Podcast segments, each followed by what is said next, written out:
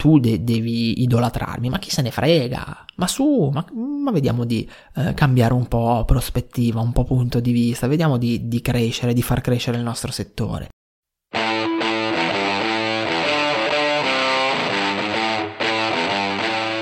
Urban Budo, il primo podcast sulla didattica, la teoria e le metodologie di insegnamento della difesa personale. Presentato da Eugenio Credidio.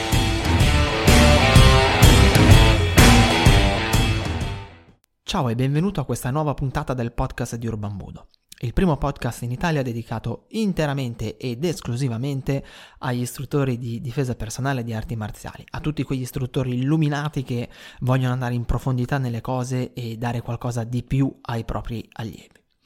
In questa puntata ti parlerò del morbo che colpisce in assoluto di più gli istruttori di difesa personale, ma anche gli insegnanti di arti marziali. Anzi, ti dirò di più che per la mia esperienza, più l'insegnante è quotato, più l'insegnante è riconosciuto e più eh, soffre di questo terribile morbo. Un morbo che veramente fa un quantitativo di eh, morti, tra virgolette, nel nostro ambiente che coronavirus scansate. E il morbo si chiama Waisati. Oddio, che cos'è? Da dove viene? È una malattia esotica? Ne sono stato affetto? Eh, è contagiosa? Posso guarirne? Tranquillo, puoi guarirne se l'hai avuta. Adesso ti spiego un attimino cos'è e, e, come fare soprattutto a riconoscerne i sintomi, perché senza i sintomi non sai se, puoi, se ce l'hai e come muoverti di conseguenza. In realtà Waisati è un acronimo ideato dal dottor Daniel Kahneman, che insomma è una discreta capoccia visto che nel 2002 ha vinto il um, premio Nobel per l'economia. E questo acronimo significa What you see is all that is, ovvero tutto ciò che vedi è essenzialmente tutta la realtà. E il Waisati non è nient'altro che un bias comportamentale che ti fa credere che le informazioni che hai siano complete senza chiederti se sia il caso di eh, cercare ulteriori approfondimenti e questo ti fa saltare a delle conclusioni ovvie e spesso errate. E tra l'altro più tu sei esperto in un determinato settore, in una determinata cosa, e più questo comportamento è presente perché eh, magari facciamo sempre l'esempio con il nostro settore, quindi arti marziali e difesa personale, magari tu hai davanti un istruttore, un altro insegnante che ti sta spiegando una cosa, tu ti basi sulle tue esperienze pregresse, su quello che sai, prendi qualche briciola delle informazioni che ti sta dando l'istruttore e salti subito a una conclusione senza dargli eh, la possibilità di spiegarsi e di andare in, in, in, profondità in quello che sta facendo. E quindi spesso più siamo esperti in una cosa, più ci crediamo, più ne siamo innamorati e più eh, tendiamo ad applicare questo modello comportamentale, se vogliamo chiamarlo così. Più ci caschiamo, ci caschiamo con, eh, con tutti e due i piedi come eh, delle pere cotte. E questo è un peccato, è un peccato perché eh, ci fa perdere sostanzialmente delle occasioni. Ci fa perdere l'occasione magari di imparare qualcosa da altre persone perché sovente utilizzando questo schema comportamentale eh, saltiamo a delle conclusioni che beh intanto ci fanno comodo e che ci portano a un atteggiamento di chiusura. Per spiegarmi meglio ti faccio un paio di esempi basati sulla, proprio sulla mia esperienza. Alcuni anni fa, anzi altro che alcuni, direi parecchi perché avevo eh, fra i 16 e i 17 anni, se non mi ricordo male, ho partecipato a uno stage del maestro Varrone in cui il maestro faceva Krav Maga e a questo stage ho partecipato assieme al mio maestro dell'epoca che oltre a insegnare karate era un vero esperto di jiu-jitsu, anzi forse ne sapeva più di jiu-jitsu che, eh, che di karate. E per lui il Krav Maga, mm, condividibile come no, adesso non stiamo a soffermarci su questa cosa qui, altro non era che un brutto jiu-jitsu, un jiu-jitsu fatto male. E quindi lui, essendo un grande esperto del settore, ne sapeva sempre di più di qualunque insegnante e istruttore di Krav Maga. E cosa ha comportato questo? Ha comportato che non appena il maestro ha detto due o tre cose eh, in croce, lui è saltato a ovvie conclusioni, si è chiuso e tutto quello, da quel momento, tutto quello che il maestro ha insegnato, ha detto, ha spiegato erano delle, delle boiate, delle cose che non, non aveva senso ascoltare perché intanto lui ne sapeva di più. E la cosa brutta è che questo tipo di atteggiamento eh, lo passava senza neanche rendersene conto, o forse eh, rendendosene conto più perché aveva bisogno di conferme lui eh, che altro, lo passava ai suoi allievi perché non ti nascondo che eh, ognuno di noi reagiva così. Quando ci trovavamo davanti a insegnanti che sconfinavano, magari insegnanti di karate per esempio, che durante stage iniziavano a inserire leve, proiezioni o tecniche di questo tipo e sconfinavano. Quindi nel jiu-jitsu, eh, subito tiravamo su, eh, anzi tiravamo giù le serrande e eh, ci mettevamo i tappi nelle orecchie. E questo è un peccato, è un peccato perché probabilmente in quegli allenamenti, così come in quello stage tenuto dal maestro Varrone, ci sono state sicuramente delle informazioni interessanti che però noi, a causa di questo comportamento, non siamo stati assolutamente e minimamente in grado di percepire. Un atteggiamento simile l'ho, l'ho, riscontrato nel mio maestro di karate che in alcune lezioni di difesa, persona, di difesa personale, in alcuni stage di difesa personale, eh, essendo lui così innamorato, giustamente, eh, essendo lui così innamorato e così eh, appassionato di karate, tende subito a confrontare quello che gli viene proposto con la sua esperienza pregressa, senza dare spesso la possibilità che ha di fronte di spiegarsi, di andare in profondità nella, nella questione e eh, iniziando ad assumere un atteggiamento non dico di chiusura ma comunque di superficialità. E io in primis, figlio del, del, maestro di cui ti ho parlato all'inizio, eh, quando insegnavo ad esempio Casey, mi sono trovato a partecipare a stage di Brazilian Jiu-Jitsu in cui ho avuto lo stesso identico atteggiamento. Ed è stata veramente una cosa stupida, perché mm, sono state delle occasioni perse. Sono state delle occasioni perse in quanto scommetto, sarei pronto a scommetterci, a metterci una mano sul fuoco che ad oggi se ripartecipassi agli stessi eventi sarei in grado di eh, portarmi a casa qualcosa di utile. Eh, indipendentemente dall'aspetto tecnico, eh, perché poi magari la parte tecnica effettivamente non era così eh, stratosferica, però di sicuro c'era qualcosa di utile che ci saremmo potuti portare a casa.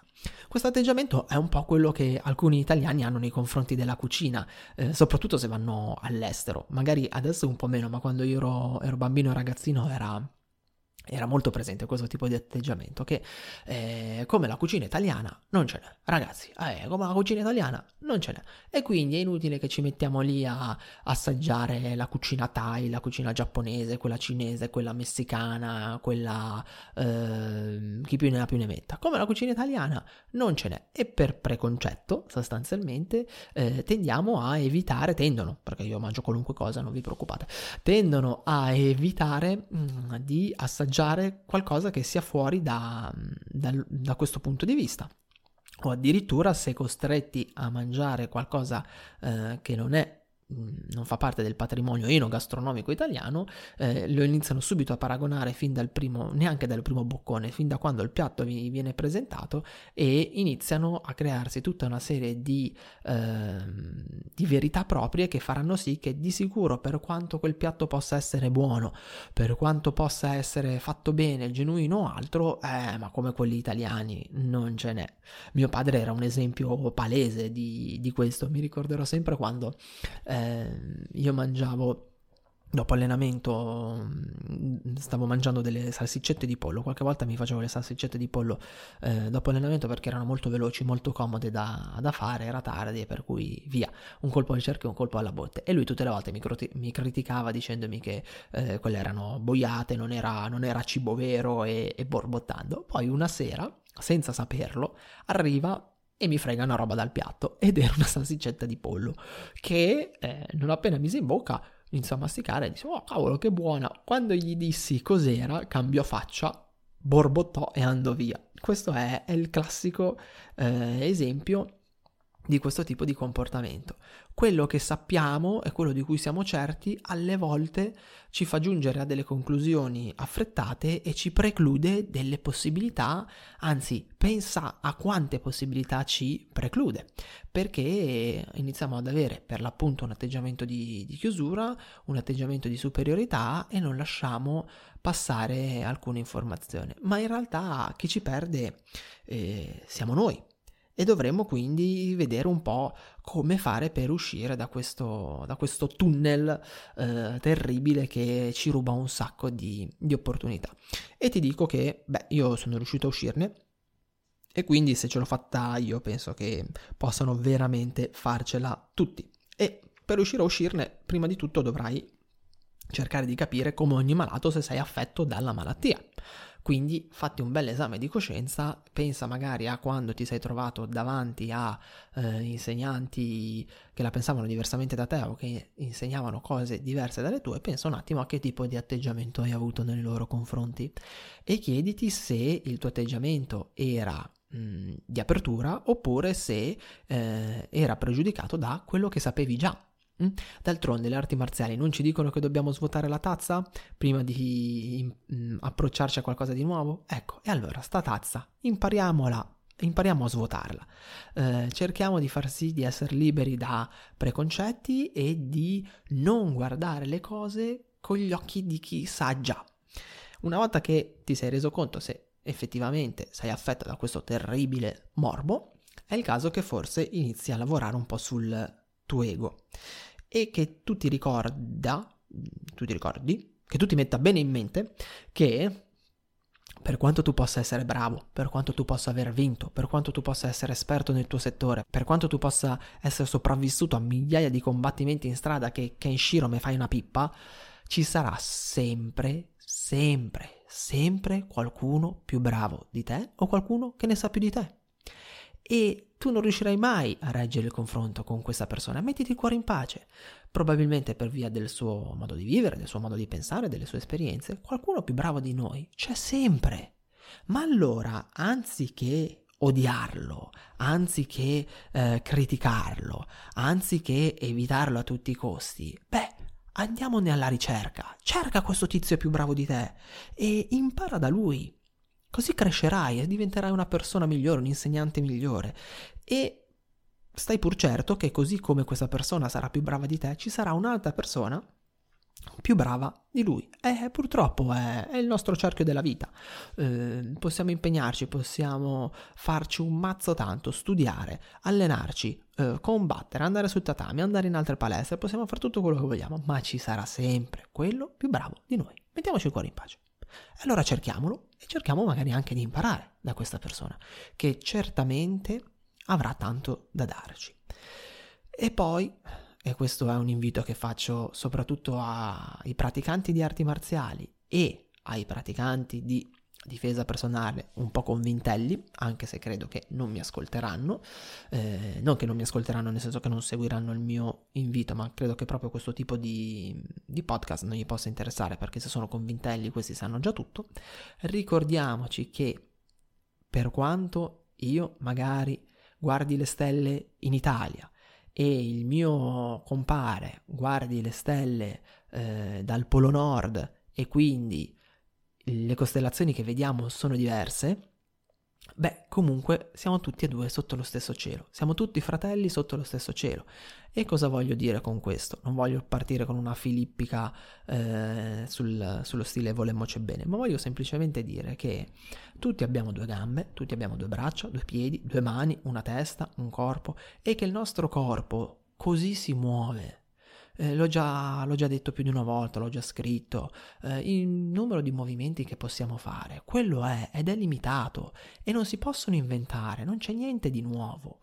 E per cui eh, sostanzialmente potrebbe anche essere che tutte le varie discipline marziali siano partite da un unicum eh, che poi si è declinato in varie realtà ehm, che dipendevano esclusivamente dal contesto culturale piuttosto che dal contesto ambientale, piuttosto eh, che dal contesto sociale. Ora non, non, so dirti nello specifico, ma è sicuro che eh, determinate discipline hanno scelto certi movimenti, certi modi di approcciarsi magari al combattimento perché la, la storia di quel popolo, perché eh, il contesto in cui viveva quel popolo ha spinto verso quella, mh, mm, quel, quel, tipo di eh, di modo di muoversi, quel tipo di modo di vedere il combattimento, di vedere il mondo. Altro non è alla fine che l'evoluzione, perché il, il DNA mio e di un ragazzo che è che vive in Africa è lo stesso, cambia il fenotipo, cambia quello che, eh, che, vediamo, cambia il fatto che io ho la pelle chiara, lui ha la pelle scura, cambia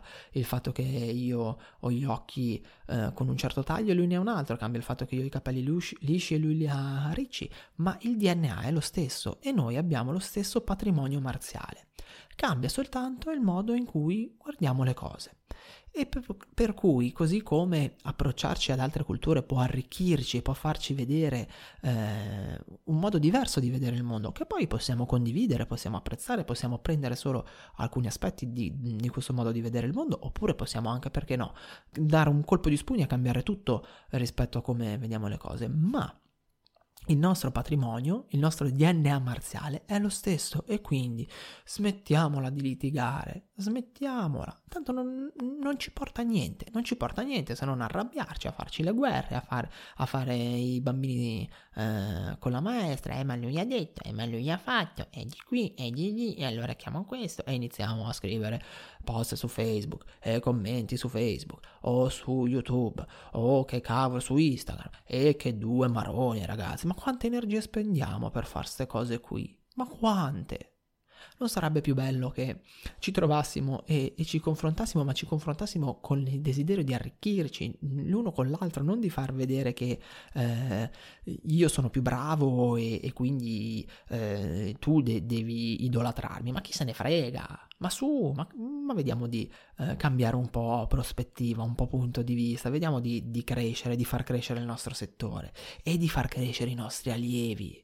Pensate che bello se mh, mm, fra le varie eh, società sportive, fra le varie palestre, fra i vari dojo potessimo collaborare senza i preconcetti. Perché ce li abbiamo i preconcetti e ci fregano. Ce li abbiamo e ci fregano perché tutte le volte, eh, qualche volta lo riconosco, eh, ci casco anch'io, ci casco ancora anch'io. L'unica cosa che mi suona il campanello d'allarme. Qualche volta siamo lì e diciamo, eh, però con la tecnica, eh però Tizio, certo che va bene, va bene, magari nella tecnica siamo più bravi noi, ma magari Tizio riesce a comunicare in maniera più efficace, riesce a spiegarsi meglio coi bambini.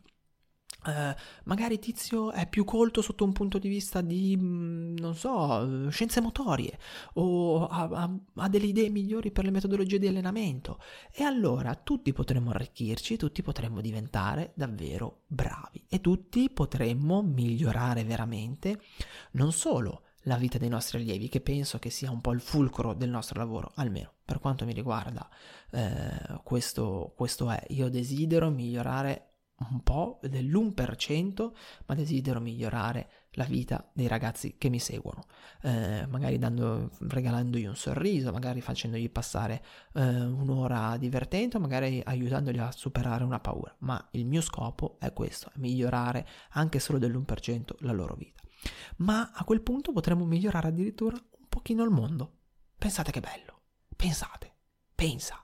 Non so, uno stage dove ci sono uh, dieci insegnanti e dove nessuno si dà contro, ma anzi tutti si fanno i complimenti e tutti i ragazzi lavorano assieme in cooperazione, non per crescere, non per, scusami, non per prevaricarsi, ma per crescere assieme. Non sarebbe bellissimo? Oh, un, un mondo marziale del futuro così sarebbe meraviglioso, no?